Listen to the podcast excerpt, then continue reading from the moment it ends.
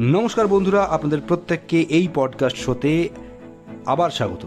আজকে আমরা কথা বলব ভীম এবং হনুমানজিকে নিয়ে।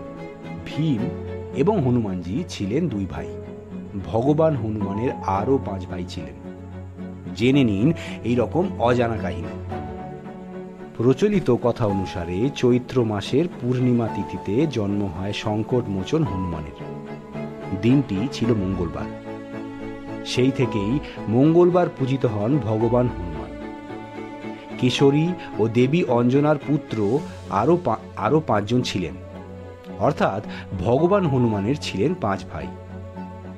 আজ জেনে নিন সেই ভগবান হনুমানের পরিবার সম্পর্কে কয়েকটি অজানা কাহিনী।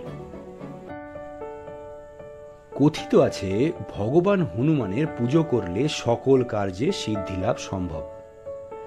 যে কোনো সংকট কাটাতে ভক্তরা বজরং বলিকে স্মরণ করেন। তিনি দেবী অঞ্জনার গর্ভে জন্ম নিয়েছিলেন বলে অঞ্জনা পুত্র নামে বিশ্ববিখ্যাত।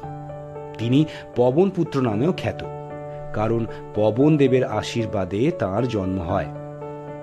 প্রচলিত কথা অনুসারে চৈত্র মাসের পূর্ণিমা তিথিতে জন্ম হয় সংকটমোচন হনুমানের। দিনটি ছিল মঙ্গলবার। সেই দিন থেকেই মঙ্গলবার পূজিত হয়ে আসছেন ভগবান হনুমান। শ্রী রামচন্দ্রের শ্রেষ্ঠ ভক্ত হিসেবে পরিচিত ভগবান হনুমান। তিনি শক্তি ও জ্ঞানের দেবতা। বানরকুলের জন্ম হয় ভগবান হনুমানের। বানররাজ কেশরী এবং দেবী অঞ্জনার পুত্র ছিলেন ভগবান হনুমান। এবং ভগবান হনুমানের যে পাঁচ ভাই ছিলেন, তার সেই পাঁচ ভাইয়ের মধ্যে শ্রেষ্ঠ ছিলেন ভগবান হনুমান বা জ্যেষ্ঠ পুত্র ছিলেন ভগবান হনুমান। অন্যান্য সন্তানরা হলেন মতিমান, শ্রুতিমান, কেতুমান, গতিমান ও ধৃতিমান। হনুমান ও ভীম দুই ভাই ছিলেন।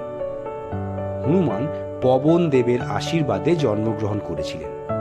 ভীমও পবন দেবের আশীর্বাদে পবন দেবের কৃপায় জন্মগ্রহণ করেছিলেন। মহারাজ পাণ্ডু যখন তার স্ত্রী কুন্তি ও মাদ্রিকে নিয়ে বনবাস করছিলেন, সেই সময় কুন্তি পুত্র লাভের ইচ্ছে প্রবন পবন দেবের আরাধনা করেন, যার ফলশ্রুতিতে ভীমের জন্ম হয়।